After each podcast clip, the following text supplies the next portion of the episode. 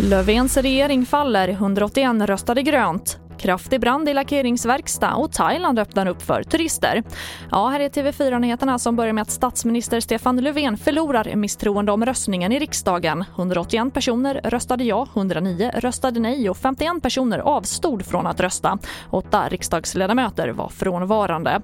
Och det var M, KD, S och V som röstade emot statsministern. Och här hör vi Sverigedemokraternas partiledare Jimmy Åkesson om resultatet.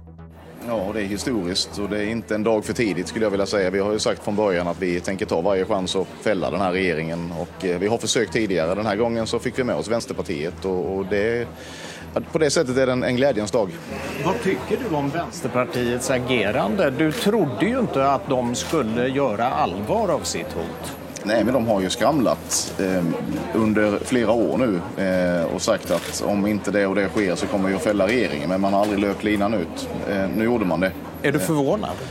Ja, jag är lite förvånad eftersom man inte har gjort det tidigare. Men, men jag är också smått eh, eh, imponerad eh, att man faktiskt gör det. Att man inte faller för det socialdemokratiska maktspelet. Samtidigt säger Nooshi Dadgostar, hon sa det i talarstolen nu, hon har sagt det många gånger tidigare, att hon kommer aldrig att släppa fram en högerkonservativ regering. Nej, och det skulle vara ganska naivt att tro det.